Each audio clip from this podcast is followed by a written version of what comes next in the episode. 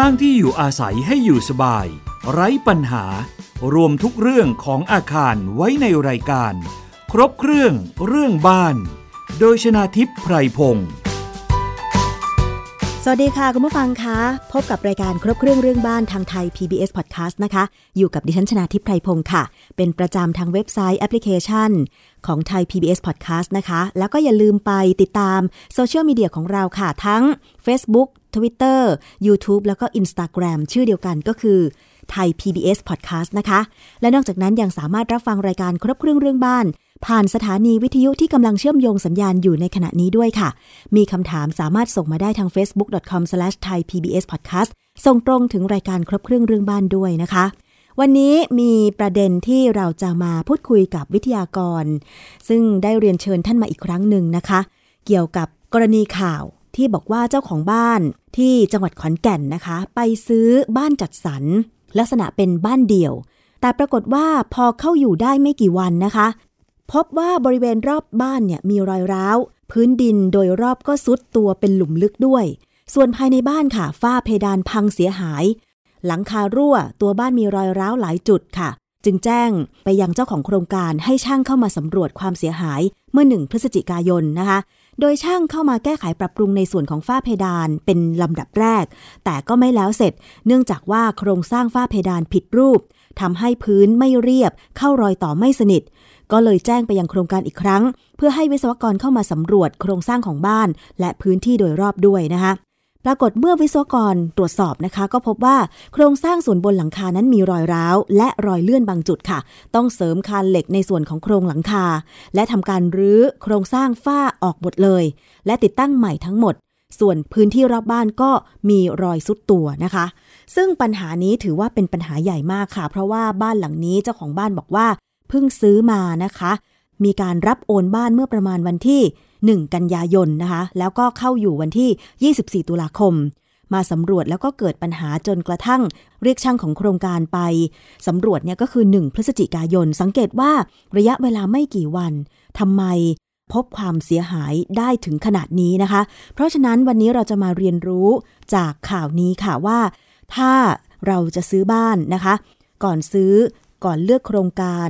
และก่อนรับมอบบ้านเนี่ยควรจะมีการสำรวจ ตรวจสอบบ้านก่อนซื้อก่อนรับโอนบ้านอย่างไรนะคะ วันนี้ดิฉันได้เรียนเชิญรองศาสตราจารย์ สิริวัฒชัยชนะค่ะ อุปนายก วิศวกรรมสถานแห่งประเทศไทย ในพระบรมราชูปถัมภ์หรือวสท ร่วมพูดคุยด้วยนะคะ สวัสดีค่ะ อาจารย์สิริวัฒน์คะครับ สวัสดีครับ อาจารย์คะเมื่อสักครู่เล่าข่าวให้อาจารย์ฟัง อาจารย์พอจะมีคำแนะนำอะไรเพื่อป้องกันปัญหา การที่ซื้อบ้านใหม่ แต่ว่าบ้านชำรุดแบบนี้ เพื่อไม่ให้เกิดปัญหาในอนาคตได้บ้างคะอาจารย์ เรียนเรียนถามนี้ก่อนครับว่าที่เพิ่งซื้อมาในบ้านมือหนึ่งใช่ไหมเพิ่งสร้างเสร็จ ใช่ค่ะ บ้านมือหนึ่งเลยฮะจริง ๆ แล้วในในประเด็นแรกเลยคือในสภาพทั่ว ๆ ไป ถ้าจะซื้ออันดับแรกเลยเนี่ยถ้าสามารถที่จะสืบค้นหาว่าผืนดินที่จะทำการก่อสร้างหมู่บ้านเราเนี่ยที่ที่สร้างใหม่เนี่ยแต่เดิมมันเป็นอะไรนะครับ ถ้าเราสามารถที่จะสืบ คนตรงนี้ได้ก่อนเนี่ยก็จะรู้ว่าสมมติถ้าแต่เดิมเป็นท้องนาแต่เดิมเป็นบ้านเดิมอยู่แล้วหรือหรือว่าแต่เดิมเป็นหลุมเป็นบ่อเป็นสถานที่ที่ทิ้งขยะอะไรต่ออะไรเนี่ยมาก่อนเนี่ยมันก็จะเป็นสิ่งที่เกิดขึ้นก่อนหน้านี้มันก็จะมามีผลกระทบกับตัวอาคารณปัจจุบัน อย่างที่เล่ามาเนี่ยนะฮะผมสันนิษฐานนะครับว่าที่ดินบริเวณตรงนั้นเนี่ยน่าจะเป็นที่ที่ถม คือพูดง่ายว่าอาจจะเป็นบ่อ นะฮะอาจจะเป็นบ่อเก่า เป็นคลองเก่า แล้วก็ถมตอนนี้การการถมพื้นที่เพื่อมาทำเป็นเป็นบ้านจัดสรรเนี่ยข้างส่วนใหญ่เลยก็คือการถมก็อาจจะไม่ค่อยสมบูรณ์ร้อยเปอร์เซ็นต์นะครับ ก็มักจะจะมีปัญหาเกิดขึ้นแบบนี้อยู่เยอะ แต่ว่าถ้าลักษณะอย่างนี้เข้าไปอยู่ไม่ไม่กี่เดือนแล้ว แล้วเกิดปัญหาเนี่ยแล้วก็บ้านแค่ชั้นเดียวด้วย เพราะฉะนั้นสันนิษฐานว่า ข้างล่างเนี่ยน่าจะมีการถมขึ้นมา ซึ่งการถมนั้นอาจจะไม่ได้เป็นไปตามหลักการทางทางช่าง หรือว่าทางวิศวกรรมนะครับ อาจจะไม่มีการบดอาจอะไรอะไรต่างๆพวกนี้เราวัสดุเราก็ไม่รู้ว่าวัสดุที่ถมที่ถมไปนั้นเนี่ยมันถ้าเป็นกองขยะเดิมมันก็อาจจะเป็นพวกเศษของสิ่งเหลือใช้พวก กระดาษพวกพลาสติกอะไรพวกนั้นมันก็ไม่มีความแน่นอยู่แล้วมถ้าถมด้วยด้วยทรายด้วยดิน ถึงแม้ว่าจะไม่จะไม่แน่นเท่าไรนัก มันก็ยังมีระยะจมอยู่เพียงแค่ระยะหนึ่งเท่านั้นเองค่ะมันก็อาจจะไม่ไม่เท่าไหร่ แต่อันนี่ดูแล้วรู้สึกเหมือนว่าแค่เดือนเดียวสองเดือนมันเกิดขนาดเนี้ยในเรื่องของ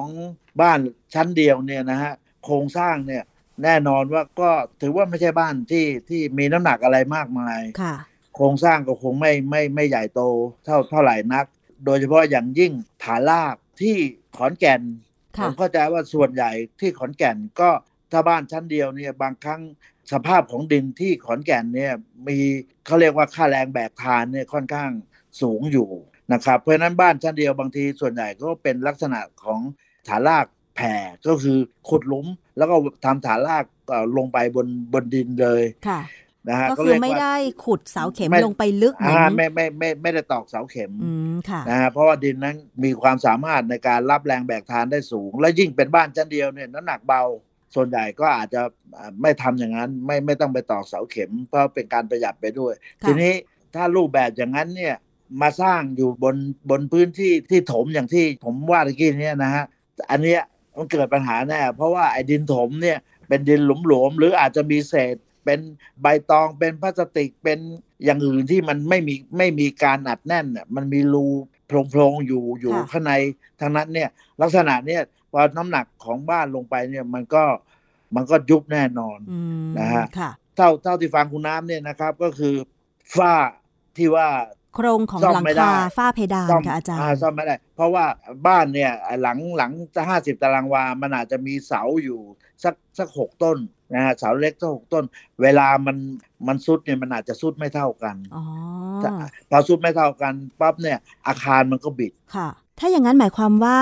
ถ้าเราสามารถสืบค้นประวัติที่ดินที่เราจะไปซื้อบ้านได้ ก็ขอให้สืบค้นใช่ไหมคะว่าจะเป็นที่นาที่ถมหรือว่าอาจจะเป็นบ่อเก่า หรือเขาใช้วัสดุอะไรในการถมดินใช่ไหมคะอาจารย์สิริวัตรคะใช่ครับใช่ครับควรควรถ้าทำได้ควรจะทำอย่างนั้นเลยครับ มันเป็นประโยชน์กับตัวเราด้วยฮะอีกอย่างหนึ่งก็คือ อันนี้ก็เคยก็เคยเรียนไปไปหลายครั้งว่าถ้าเรามีคนมีช่าง มีวิศวกรน่ะที่ที่เรารู้จักก็ชักชวนไปช่วยดูในเบื้องต้นให้หน่อย ก็ผมก็ว่าจะจะได้ประโยชน์มาก แต่เริ่มต้นก็อย่างอย่างที่ผมเรียนนะก็คือ เขาจะสามารถที่จะพูดคุย สามารถที่จะดูสภาพแล้ว เอ้ย อันนี้มันมันดินเดิม อันนี้มันดินถมนี่หว่าอะไรเงี้ยค่ะเขาพอที่จะบอกเราได้ จริง ๆ แล้วไอ้เรื่องของดินถมหรือว่าดินเดิมเนี่ย จริง ๆ ถ้าหากว่าเจ้าของโครงการ เข้าใจในลักษณะเนี้ยค่ะเขาก็น่าจะดำเนินการก่อสร้างได้อย่างถูกต้องตามหลัก สมมุติว่าบ้านชั้นเดียวเนี่ยอย่างที่ผมเรียนมาในตอนแรกเนี่ยว่าถ้าหากว่าสภาพดินดี เป็นดินเหมือนกับดินดินทางภาคตะวันออกเฉียงเหนือทั่ว ๆ ไปเนี่ยค่ะมีค่าอ่ารับแรงแบกทานได้สูงเนี่ยบ้านชั้นเดียวเนี่ยมันแทบจะไม่ต้องตอกเสาเข็มเลย ก็เป็นฐานรากที่เรียกว่าฐานรากแผ่วางบนบนดินได้สบายๆค่ะทีนี้ถ้าหากว่า ดินตัวนั้นเป็นดินถม ถ้าหากว่าเจ้าของโครงการทราบแล้วก็มีที่ปรึกษาอะไรอะไรต่าง ๆ พวกนี้ให้คำปรึกษาว่าโอ้ดินของเราเนี่ยมันเป็นอย่างเงี้ยอยู่ไปเดี๋ยวก็จะมีปัญหา เพราะฉะนั้นตอกเสาเข็มดีกว่า พื่อที่จะได้เขาจะได้อยู่ไปนานๆ โอกาสที่จะเกิดปัญหาสุดอะไรก็มันก็จะไม่เกิดขึ้น มันก็จะไม่เสียชื่อเรา ถ้าเขาทำอย่างนี้ได้ มันก็จะมีประโยชน์ค่ะเพราะว่าบ้านชั้นเดียวเนี่ยมันก็ไม่ได้สิ้นเปลืองในเรื่องเสาเข็มเลยอืมเสาเข็มตอกแค่เสาละต้นเดียวอะค่ะก็เหลือเหลือเฟือแล้ว แล้วก็ประมาณสักคือผมไม่แน่ใจคือถ้าเป็นดินที่ถมทั่ว ๆ ไปธรรมดาตอกเสาเข็มสักเจ็ดแปดเมตรอย่างเงี้ยมันก็ค่อนข้างจะสบายแล้วตอกถ้าจะไม่ลงแล้วอันนี้ก็าหรือคือว่าถ้า ในส่วนของผู้ประกอบการผู้พัฒนาโครใช่งคการัรบอย่างนี้ใช่ใช่ไหมครัคะบถ้าตรงจะไปมีตรงคมาวามฮะตรงมาตรงไปเนี่ยก็ต้องแสดงฮะความจริงใจว่าถ้ารู้ว่าที่ดินที่ตัวเองทำโครงการเป็นที่ดินถครัมบซึ่งอาจจะบดอาจยังไม่แน่นพอ จากครับที่จะสร้างแบบฐานรากแผ่ซึ่งประหยัดงบมากกว่าซึ่งจะฮะทำให้ต้นทุนการก่อสร้างมันต่ำไม่สูงมากนัก ก็ครับแค่ลงทุนเพิ่มคือตอกเสาเข็ม ซึ่งอาจจะลงทุนครับเพิ่ม แต่ว่าจริงใจกับคนที่จะมาซื้อว่าบ้านจะไม่ครับสุดแน่นอนใช่ไหมคะอาจารย์ ครับใช่ครับแล้วก็ในอนาคตก็ไม่ต้องส่งส่งช่างมาซ่อมอะไรผมว่าถึงตรงนั้นเนี่ยมันเสียเสียหายมากกว่าได้เสียทั้งเงินเสียทั้งชื่อเสียง ผมว่าตรงนี้ก็ฝากฝากทางเจ้าของโครงการไปด้วย ค่ะนะฮะอาจารย์สิริวัตรคะถ้ากรณีที่ว่าเอ๊ะเราไม่สามารถที่จะไปสืบค้นประวัติที่ดินที่เราจะไปซื้อโครงการหมู่บ้านได้อย่างเงี้ยค่ะอาจารย์จะให้คำแนะนำยังไงว่า เราควรจะไปดูตั้งแต่เขาก่อสร้าง ตั้งแต่เป็นบ้านตัวอย่าง หรือไปซื้อบ้านสำเร็จแล้วถึงจะมีความมั่นใจว่าเนี่ย ต่อไปไม่มีปัญหาอย่างเงี้ยค่ะอาจารย์ บ้านตัวอย่างไม่ต้องไปดูหรอกครับทำไมคือคะยังไงไงก็สร้าง แล้วเราก็ไม่เห็นฐานรากไม่เห็นอะไรหรอกครับค่ะเพราะเขาเขาบ้านตัวอย่างส่วนใหญ่ก็จะให้ดูว่าไอ้ห้องห้องตรงนี้นะอยู่ตรงนี้ตรงนี้อะไรเนี่ยค่ะอะไรอย่างเงี้ยส่วนใหญ่จะเป็นอย่างนั้น ไม่ไม่ได้เป็นเน้นเรื่องโครงสร้างอะไรต่ออะไร แต่ว่าการที่จะเข้าไปดูณขณะที่เขาก่อสร้าง มันก็ไม่ได้เขามันก็เป็นเขตห่วงห้ามของเขาใช่เขาค่ะยังไม่ได้เข้าไปแล้วก็อาจจะเป็นอันตรายอะไรเงี้ยนะค่ะฮะมันก็ไม่มีโอกาส ถ้าหากว่าอ่าเรามี คนที่รู้จักอย่างที่ผมผมว่าเป็นวิศวกรเป็นช่างที่มีประสบการณ์อะไรเนี่ยชวนเข้าไปดู เขาอาจจะขอพูดกับทางโครงการขอแบบบ้านขออะไรต่ออะไรเนี่ยดูศึกษาดูได้ ดูจากแบบที่สำคัญเลยก็คือฐานรากเราก็จะรู้แล้วว่ามันมีเสาเข็มหรือไม่มีเสาเข็มค่ะนะฮะไอ้ตรงนั้นก็จะเป็นตัวว่าโอ้ถ้าลักษณะอย่างนี้ เราจะซื้อดีไม่ดีหรือว่าจะแก้ไขยังไงเนี่ยเราเราเรารู้ตรงนี้ก่อนในเบื้องในเบื้องต้นอืมเสร็จแล้วเนี่ย ผู้ที่มีความเชี่ยวชาญเป็นวิศวกรเนี่ยก็เข้าไปดูสภาพในในตัวอาคารนะครับ แต่ใหม่ ๆ เนี่ยมันก็จะไม่เจออะไรหรอกใหม่ ๆ มันก็จะเห็นอ่าสภาพดีทุกอย่างอะนะครับค่ะแต่ว่าผมว่ามันอยู่ที่ตรงเราดูตรงไอ้ตรงพื้นอะพื้นดินน่ะนะครับ ว่าสภาพของมันเนี่ย มันจะเป็นดินดินเดิมที่มีอยู่แล้ว หรือว่าเป็นดินถมใหม่บางครั้งมัน มันสามารถที่จะดูได้ด้วยสำรวจได้ด้วยตาเหมือนกันอ๋อนะครับค่ะอ่าอาจารย์จะให้คำแนะนำสมมุติว่าไม่ใช่วิศวกรเป็นผู้ที่จะไปซื้อบ้าน จะสำรวจดินยังไงว่า ดินเดิมเป็นดินประเภทไหนดินใหม่ที่ปลูกสร้างบ้านนั้นเป็นดินถมหรือเปล่าอะค่ะอาจารย์ อย่างนี้ครับคือง่ายๆเลยก็คือเอาเอาเอาเหล็กอะฮะเหล็กเสริมคอนกรีตอะแท่งยาวๆสักเหล็กเส้นน่ะมตนะคะมตอาจารย์อ่าเหล็กเส้นนะครับ แล้วก็ลองตอกดู ตอกไปดูก็เราก็จะรู้เลยว่าว่าสภาพของมันเนี่ยไอ้ตรงนี้มันน่าจะเป็นดินถม ลองไปตอกดูกับดินที่อยู่ข้างๆค่ะดินที่เราที่รถวิ่งอะแน่นอนอย่างเงี้ยอะแล้วก็มาตอกตรงบริเวณบ้านที่ที่เราจะไปซื้อเนี่ยค่ะถ้าสภาพการตอกลงไปเนี่ยมันมันดูแล้วรู้เลยว่ามันมันมันผิดกันถ้าเป็นว่าดินถมมันอ่าจะตอกลงไปแล้วมันจะเป็นยังไงคะอาจารย์ ถ้าถ้าเป็นดินแข็งมันก็กว่าจะลงไปเนี่ยมันก็ต้อง ใช้จำนวนครั้งเยอะใช้แรงมากหน่อยถูกไหมครับ ถ้ามัเป็นก็ความแน่นค่ะ ถ้าเป็นดินความเดิมแน่นเนี่ยของมันจะมันแข็งใช่ไหมคะอ่ามันจะแข็ง แต่ถ้าหากว่าเป็นดินเป็นดินถมเนี่ยแน่นอนมันตอกลงไป เราก็รู้เลยเปรียบเทียบกันสองสองอันเนี่ยเหล็กคือมันจะลงไปคนที่ตอกได้อ่าง่ายกว่าอย่างนี้ใช่ไหมใช่คะจะลงง่ายกว่าอันนั้นก็เป็นการตรวจสอบในในเบื้องต้นนะฮะค่ะ แต่ว่าสำคัญคือเจ้าของโครงการจะอนุญาตให้เราตอกเหล็กเส้นเข้าไปทดสอบดินไหมคะอาจารย์ หนูกลัวว่าอ๋อจะไม่อันนั้นจะมันไม่อนุญาต บ้านเสร็จแล้วเนี่ย บ้านเสร็จแล้วเป็นบ้านที่เราเราจะไปซื้อแล้วเนี่ยนะอย่างน้อยที่สุดเราเข้าไปเนี่ยเอ่อเราก็ควรจะมีสิทธิ์ที่ใช่จะขอเขาทดสอบใช่ใช่ไหมมีคะสิทธิ์ที่จะขอค่าใช่ครับ มีสิทธิ์ที่จะขอดูแบบ ขอดูอะไรต่างๆ นั้นด้วย เพราะว่าเราต้องเข้าไปเราต้องจะเป็นผู้ โอ้โหอยู่บ้านนี้ไปจนจนจนตายอะพูดค่ะง่ายใช่ๆมันเออเพราะฉะนั้นไป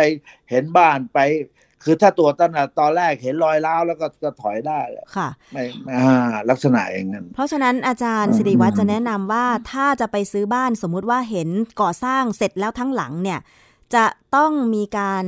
ทดสอบดินก่อนว่าเป็นดินเดิม หรือว่าเป็นดินที่ถม เราจะเรียกทดสอบเลยครับ เราเรียกว่าสอบหรือว่าตรวจสอบดูก่อนง่าย ๆ โดค่ะยโดยโดยหลักการง่ายค่ะๆโดยที่อันดับแรกเลยคือขอขอให้มีช่าง อย่างน้อยก็เป็นเป็นเป็นผู้ที่มีความรู้ทางด้านทางด้านเนี้ยค่ะนะครับ ไปด้วยหน่อยเขาจะได้ให้ให้ความเห็นกับเราตรงไปตรงมาอืมนะครับค่ะ เพราะฉะนั้นนอกจากตรวจสอบสภาพดินบริเวณที่สร้างบ้านแล้ว อาจารย์แนะนำว่าควรที่จะต้องขอแบบทั้งแบบสถาปนิกแล้วก็แบบวิศวกรรม โครงสร้างใช่ครับใช่ไหมคะฮะถ้าก็โครที่งการสำคัญไหนไม่ให้แบครับบไม่ต้องไปซื้อหรือเปล่าอาจารย์ คือถ้าไม่ให้แบบ แต่ถ้าเราอยากจะจะได้โครงการนั้นมาก ผมคิดว่าไม่น่าถ้าเขาทำตรงไปตรงมาเนี่ย คือเราดูสภาพได้เลยว่า ถ้าเราขอแบบปั๊บถ้าก็บอกอ๋ออ๋อมีครับเดี๋ยวเดี๋ยวมาให้ดูไอ้อย่างนั้นแสดงว่าเขาค่อนข้างที่จะจริงใจตรงไปตรงมา อ่า แต่ถ้าบอกโอ้ยแบบไม่มีไม่เคยมีผมให้ให้นึกไปก่อนว่าเอออาจจะไม่ค่อยดีนะ ไม่ไม่ทำไมถึงไม่กล้าให้แบบเราดูอะไรเงี้ยนะครับอ๋อค่ะ ทีนี้ถ้าสมมติว่าอาจารย์เราตัดสินใจแล้วล่ะว่าเราจะซื้อบ้านหลังนี้ แต่ว่า ก่อนที่จะมีการโอนบ้านเนี่ยอาจารย์การตรวจรับบ้านเนี่ยเราจะต้องดูอะไรบ้างคะอาจารย์ คือการตรวจรับบ้านในยการดูบ้านเนี่ยมันก็จะมีหนึ่งก็คือตรวจโครงสร้างใช่ไหมฮะเราแบ่งกันเป็นตรวจโครงสร้างงานโครงสร้างงานสถาปัตย์สองที่สำคัญในการหนึ่งก็คืองานระบบ ระบบไฟฟ้า ระบบประปา บ้านชั้นเดียวก็อาจจะไอ้ระบบแอร์อะไรก็อาจจะนิดหน่อยเท่านั้นเองค่ะแต่ไฟฟ้าประปาตัวตัวนี้ก็คือเป็นตัวสำคัญค่ะเพราะฉะนั้นไอ้ตรงเนี้ยการตรวจสอบของของเราคนทั่วๆไปแล้วก็ได้ไปเปิดแค่เปิดสวิตช์ปิดสวิตช์เออไฟตรงนั้นติดไฟที่ติดใช่ไหมเราค่ะเราได้แค่นั้น แต่ว่าถ้าเรามีมีเพื่อนมีอะไรเนี่ยเขาเขาจะเข้าไปดูถึงไอ้ตัวเบรกเกอร์ตัวไอ้ตัว control ตัวตู้ control อะไรต่างๆเนี่ย ดูว่ามีครบถ้วนไหมอะไรแต่อะไรไหมปลั๊กเดี๋ยวนี้ตามกฎหมายก็จะต้องให้มีสายดินอ่าอะไรต่างๆพวกนี้เขาสามารถที่จะที่จะช่วยเราตรวจดูได้นะครับค่ะประปาก็สามารถที่จะดูได้ว่าการต่อท่อประปาการเดินขนาดของท่อประปาอะไรถูกต้องไหมค่ะแล้วก็อีกอีกอันหนึ่งก็คือประปาเนี่ยส่วนใหญ่กับท่อไฟฟ้าเหมือนกันส่วนใหญ่มักจะเดินใต้บ้าน อันนี้อันนี้พูดถึงพูดถึงบ้านที่แบบเหมือนกับเป็นห้องแถวเป็นเป็นบ้านเรือนแถวเนี่ย มันไม่มีที่เดินรอบบ้านอะมันจะเดินใต้ข้างใต้พื้น อ่า เดินข้างใต้เนี่ยอ่าตัวตัวสำคัญเลยคือว่าไม่ไม่ไม่ได้ยึดไว้กับโครงสร้างวางกระดินเนี่ยนะครับ เสร็จแล้วเกิดดินมันซุดมันไปเนี่ยอะมันก็จะดึงไอ้พวกเนี้ยฉีกขาดตัวท่อประปาหลุดข้อต่อหลุด น้ำไหลไม่หยุดแล้วก็ไอ้ไอ้พวก แล้วยิ่งสำคัญเลยคือ ไอ้พวกบ่อบำบัดเนี่ยค่ะระบบบำบัดเนี่ยฮะถ้าเกิดมัน มันหลุดขึ้นมาโอ้โหมันมันเนี่ยไอ้ตัวนี้มันก็จะเป็นถ้าน้ำพวกเนี้ยมันมันหลุดไปเนี่ยมันก็จะไปช่วยเสริมความอ่อนของดินข้างใต้ให้มันอ่อนมากขึ้นไปอ๋อีกอค่ะฮะอันนี้ก็มีส่วนอยู่ เพราะฉะนั้นก็คือว่าจะต้องมีการตรวจสอบที่ท่วนถี่ก่อน ก่อนที่จะเซ็นรับโอนบ้านใช่ไหมคะอาจารย์ก่อนที่ใช่ครัจะบเข้าไปใช่อยู่ครับคุณกำลังฟังรายการ ครบเครื่องเรื่องบ้าน โดยชนาทิพย์ไพรพงศ์อาจารย์คะถ้าสมมุติว่าเราเจอข้อบกพร่อง เราควรจะทำยังไง อันแรกเลยก็คือเราก็ต้องคุยกับเจ้าของโครงการ ว่าว่าตรงเนี้ยเราเจอแล้วมีปัญหาอะไรตรงนี้อย่างเงี้ยถ้าเราอยากได้บ้านนี้จริง ๆ หลังนี้จริงๆก็ถูกโฉลกกับเราเนี่ย จะขอให้เขาช่วยทำอะไรให้มันดีขึ้นนะเนี่ยแต่บางอย่างอย่างที่ว่าถ้าเกิดมันไปอยู่บนบอ่อ แต่ว่าฐานรากไม่ไม่ได้ใส่เสาเข็มหรือ หรือเสาเข็มสั้น ๆ เล็ก ๆไอ้อย่างนั้นก็ไม่มีประโยชน์อะไรเขาเขาก็อาจจะมาช่วยเสริมอะไรตอนนั้นมันไม่ได้อืมก็เราก็ต้องอยู่ที่การตัดสินใจของเราค่ะ อาจารย์คะ ถ้าสมมติว่าเราตรวจสอบพื้นดินที่ปลูกสร้างบ้านนะคะอาจารย์ หลังจากที่ครับเรารับโอนบ้านไปแล้วอย่างเงี้ยแล้วไปเจอว่าพื้นดินรอบบ้านมีโพรงขนาดใหญ่เหมือนกรณีที่เกิดปัญหา แล้วก็ มีการทดสอบแล้วล่ะว่ามันน่าจะเป็นโพรงที่เข้าไปถึงใต้บ้านด้วยอย่างเงี้ยอาจารย์ แบบเนี้ยจะแก้ไขปัญหายังไงดีคะ เพราะว่าดูเหมือนจะเป็นปัญหาที่ค่อนข้างใหญ่ คือปัญหาถ้าถ้าเป็นโพรง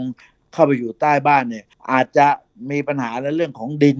ไอ้ที่ถมไว้เนี่ยมันยุบค่ะแต่มันผมว่าผมว่าโพรงมันคงไม่น่าจะยุบลงไปเป็นสองเมตรสามเมตรหรอกผมว่าเมตรหนึ่งก็ถือว่ามากแล้วค่ะนะครับ แล้วเราจะเอ่อถมดินเข้าไป เสริมใต้บ้านเราได้ไหมหอันรือแก้อันตรงนี้ยัไคะก็อันตรงนี้ก็ควรจะต้องทำต้องก็ต้องควรจะต้องถมแหละฮะเพราะไม่งั้นเดี๋ยวพวกแมลงพวกสัตว์เลื้อยคลานต่างๆ มันเข้าไป แล้วก็จะจะมีปัญหาขึ้นมาบนบ้านเบิร์เราค่ะ ปกติแล้วบ้านสร้างใหม่เนี่ย กว่าจะแสดงปัญหาแสดงอาการเนี่ยมันใช้เวลานานอยู่ แต่ทำไมกรณีที่เป็นข่าวเนี่ยแค่ไม่กี่เดือนมันก็มีปัญหาแล้วจนกระทั่งถึงขั้นฝ้าเพดานซุดตัวอย่างเงี้ยค่ะอาจารย์มีมีครับผมไปช่วยเขาดูอยู่อยู่หลายหลังเหมือนก็ห้าหกเดือนฮะก็เกิดปัญหาแล้วถึงบ้านแบบแบบโครงการดีๆ ก็ก็เป็นสองชั้นบ้านสองชั้น สวยๆหรูๆเลยก็มี นะฮะเพราะฉะนั้นก็เลยเนี่ยลักษณะเดียวกันเนี่ยฮะถ้าก่อสร้างไม่ได้มาตรฐานเนี่ย ระยะเวลาไม่กี่วันหรือไม่กี่เดือนก็สามารถที่จะปัญหามันก็มองเห็นแล้วใช่ไหมคะอาจารย์ ครับ ไม่จำเป็นจะต้องห้าหกเดือนไม่ทราบไม่ต้องไม่ต้องรอนาน ไม่ต้องรอไปจนอ่าปีสองปีถึงจะแสดงอาการครับ ในอนาคตเนี่ยทางทางเราก็พยายามที่จะให้ทางรัฐบาลเนี่ยตั้งเหมือนกับเป็นสมาคมหรืออะไรที่ ที่คุ้มครอง แต่ว่าไม่ใช่สมาคมคุ้มครองผู้บริโภคนะอันนั้นค่ะอันนั้นมันเขากว้างเกินไป แล้วก็จะไปเรื่องเกี่ยวกับกฎหมายซะมาก เราก็อาจจะเป็นเรื่องสมาคมที่คอยคอยคอยตรวจสอบโครงการที่ก่อสร้าง เพื่อให้คนคนที่จะมาซื้อโครงการเนี้เกิดความสบายใจว่าโครงการนี้ได้ได้ผ่านการตรวจสอบจากผู้ที่ได้รับ ได้รับอนุญาตให้เป็นผู้ที่ดำเนินการตรวจสอบแล้วอะไรอย่างเงี้ยอ๋ออ่าก็จะพยายามที่นั่นอยู่ แต่ว่าไม่ทราบว่าจะได้ผลขนาดไหน ดีเลยค่ะอาจารย์ เพราะว่าถ้าสมมติว่าวสทตั้งสมาคม เพื่อจะรวบรวมหรือว่ามีวิศวกรอาสาคอยไปตรวจสอบโครงการพัฒนาที่อยู่อาศัย หมู่บ้านจัดครับสรรหรือคอนโดมิเนียมต่างๆ และถ้าหมู่บ้านจัดสรรหรือคอนโดมิเนียมโครงการต่างๆเนี่ยผ่านการตรวจสอบก็คือ สามารถไปตรวจรายชื่อ ได้อย่างเงี้ยจะดีมากเลยอาจารย์ เพราะว่ามันจะเป็นการสร้างความมั่นใจให้กับประชาชนทั่วไปที่ไม่ได้อยู่ในแวดวงวิศวกรรม สถาปนิก ซึ่งครับอาจจะไม่มีความรู้ที่มากพอ หรือไม่มีความรู้เลยอย่างดิฉันเนี้ยนะคะ จะได้มีความรู้เบื้องต้น เวลาจะไปเลือกซื้อคอนโดมิเนียม อาคารชุด หรือว่าบ้านที่อยู่อาศัยเพื่อไม่ให้มีปัญหาในภายหลังอย่างเงี้ยค่ะอาจารย์ถือว่าเป็นครับโครงการที่ดีนะคะ เชียร์อ่าให้เกิดได้เร็วๆค่ะก็อาจาตั้รงย์ใจไว้ครับต้องตั้งใจว่าว่าจะพยายาม เราจะพูดคุยกับทางรัฐเขายังไง เพราะว่าต้องได้รับการรับรองหน่อย เพราะว่าไม่งั้นโครงการเขาก็หนึ่งก็คือไม่เชื่อถือและสองเราไม่มีสิทธิ์เข้าไปในโครงการเขาถ้าเขาไม่อนุญาต แต่นี่ถ้าหากว่าเป็นรูปเป็นร่างอย่างเงี้ยกฎหมายจะมีกฎกระทรวงออกมาว่าสมาคมผู้ตรวจสอบอาคารตรงเนี้ยสามารถที่จะเข้าไปตรวจสอบอาคารที่กำลังก่อสร้างได้ โดยที่มีมีขอบเขต มีจุดมุ่งหมายอะไรเงี้ยมันก็มันก็น่าจะเป็นเป็นรูปร่างลักษณะอย่างนั้นนะครับอืมค่ะฮะเพราะบางครั้งถ้าไม่มีไม่มีอะไรรับรองเนี่ย บางทีเขาก็จะมองว่าเหมือนเราเข้าไปแล้วเราบอกไอ้นี่กลายเป็นกลายเป็นเราไปแกล้งเขาอีกมันมีทั้งบวกทั้งลบนะฮะใช่ใช่เข้าใจเลยค่ะฮะในฝั่งผู้ประกอบครับการที่เป็ครันบเจ้าของโครงการเนี่ย ก็ครัอาบจจะคิดว่าเอ๊ะตัวเองก็ทำก็ตามดีหน้าแล้วที่ฮะ มีมาตรฐานฮะอยู่แล้ว เพราะว่าก็ฮะคงไม่มีใครอยากจะเสียชื่อใช่ไหมคะอาจารย์สิริควัรัฒบน์ครับแต่ว่าในส่วนของประชาชนผู้ที่จะไปซื้อบ้านเนี่ย ต้องยอมรับว่าพักหลังๆ เนี่ยมีปัญหาเรื่องบ้าน ซื้อบ้านใหม่แต่เกิดปัญหาภายในไม่กี่เดือนอย่างเงี้ย มันก็ค่อนข้างที่จะไม่เป็นธรรมกับผู้ซื้อเหมือนกันนะคะ อาจารย์ ครับใช่ครับ เพราะว่าน้ำหนักมันลงไปแล้วเนี่ยห้าหกเดือนเนี่ยมันมันมันเห็นแล้ว ใช่ไหมคะนะครับมันเริ่มมองเห็นครับ ถ้าซื้อไปแล้วมันมีปัญหาเงินจ่ายไปแล้วอย่างเงี้ย แล้วก็การรับประกันตัวบ้านอาจารย์ปกติ รับประกันบ้านหลังหนึ่งนี่เขารับประกันกี่ปี แล้วก็จรับริงปๆระกันแล้วอะไรจบ้างริงคะๆแล้วปกติแล้วก็สองปี โครงสร้างหรือว่าส่วนประกอบคะอาจารย์ทั้งทั้งทั้งหมดนะฮะผู้รับเหมาก็ก็รับผิดชอบสองปีถ้าว่าอย่างเวลาเป็นเกิด แต่นี่เวลาเกิดเสียหายเนี่ย การจะมาซ่อมก็ต้องพิสูจน์กันอีกว่า มันเสียเพราะว่า เราไปเหมือนอย่างสมมุติว่าก๊อกหักเงี้ยเราก็เรียกมาก็ต้องพิสูจน์กันว่าก๊อกมาดีๆเนี่ยคุณไปคุณไปหมุนยังไงมันเลยหักอะไรเงี้ยมันก็ต้องพิสูจน์นะฮะไม่ใช่เป็นชำรุดเสียหายจากเอ่อการก่อสร้างอ่าใช่แต่ว่าครับจากการใช้งานอ่าอย่างนี้ใช่ไหมคะอาจารย์ใช่ฮะแต่ว่าบ้านเพิ่งเข้าไปอยู่แล้วสร้างมาไม่กี่เดือนแล้วเสียหายอย่างนี้เนี่ย ก็อาจอันนี้จะไม่ต้องพิสูจน์อาจจะตั้งได้อะไรครับมากเนาะครับอาจารย์เนาะครับอืมอันเนี้ยคือถ้าไม่กี่เดือนแล้วเกิดปัญหาเนี่ยสามารถที่จะ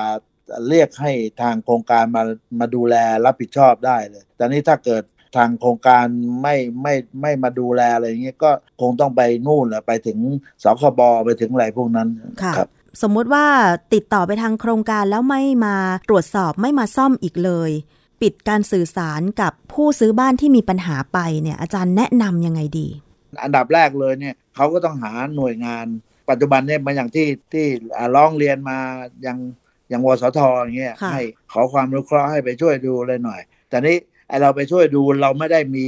สิทธิ์ตามกฎหมายที่ว่าเราจะไปสั่งอะไรได้ถูกไหมครับค่ะเราก็เพียงแต่ว่าให้คำแนะนำว่าบ้านหลังนี้ยังปลอดภัยดี หรืออันตรายแล้วให้รีบแก้ไข อย่างนี้อย่างนั้นโดยด่วนค่ะแต่นี่การแก้ไขโดยด่วน เราก็ไม่มีสิทธิ์ที่จะไปบังคับหรือไปสั่งโครงการอะไรก็ได้ถูกไหมครับค่ะก็ขึ้นอยู่กับเจ้าของบ้านที่จะพูดคุย แต่ที่ถ้าเกิด พูดคุยแล้วไม่รู้เรื่องก็สุดท้ายมันก็ต้องไปที่ที่สคบแหละครับที่สำหนักน่วยงานคณะกรรมการสำคุ้มครองคณะกรรมการผู้บริโภคผู้บริโภคเนี่ยแหละครับค่ะ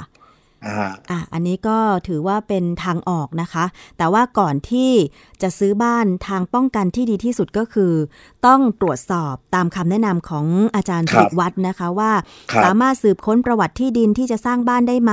อ่าถ้าสืบค้นได้ก็ขอให้สืบค้น ถ้าเรารู้ชัวร์ๆแล้วโอเค เป็นที่ดินเดิมไม่มีการถม อันนี้ค่อนข้างสบายใจใช่ไหมคะอาจารย์ ครับคือปัญหาที่ยากที่สุดคือปัญหาอยู่ใต้ดิน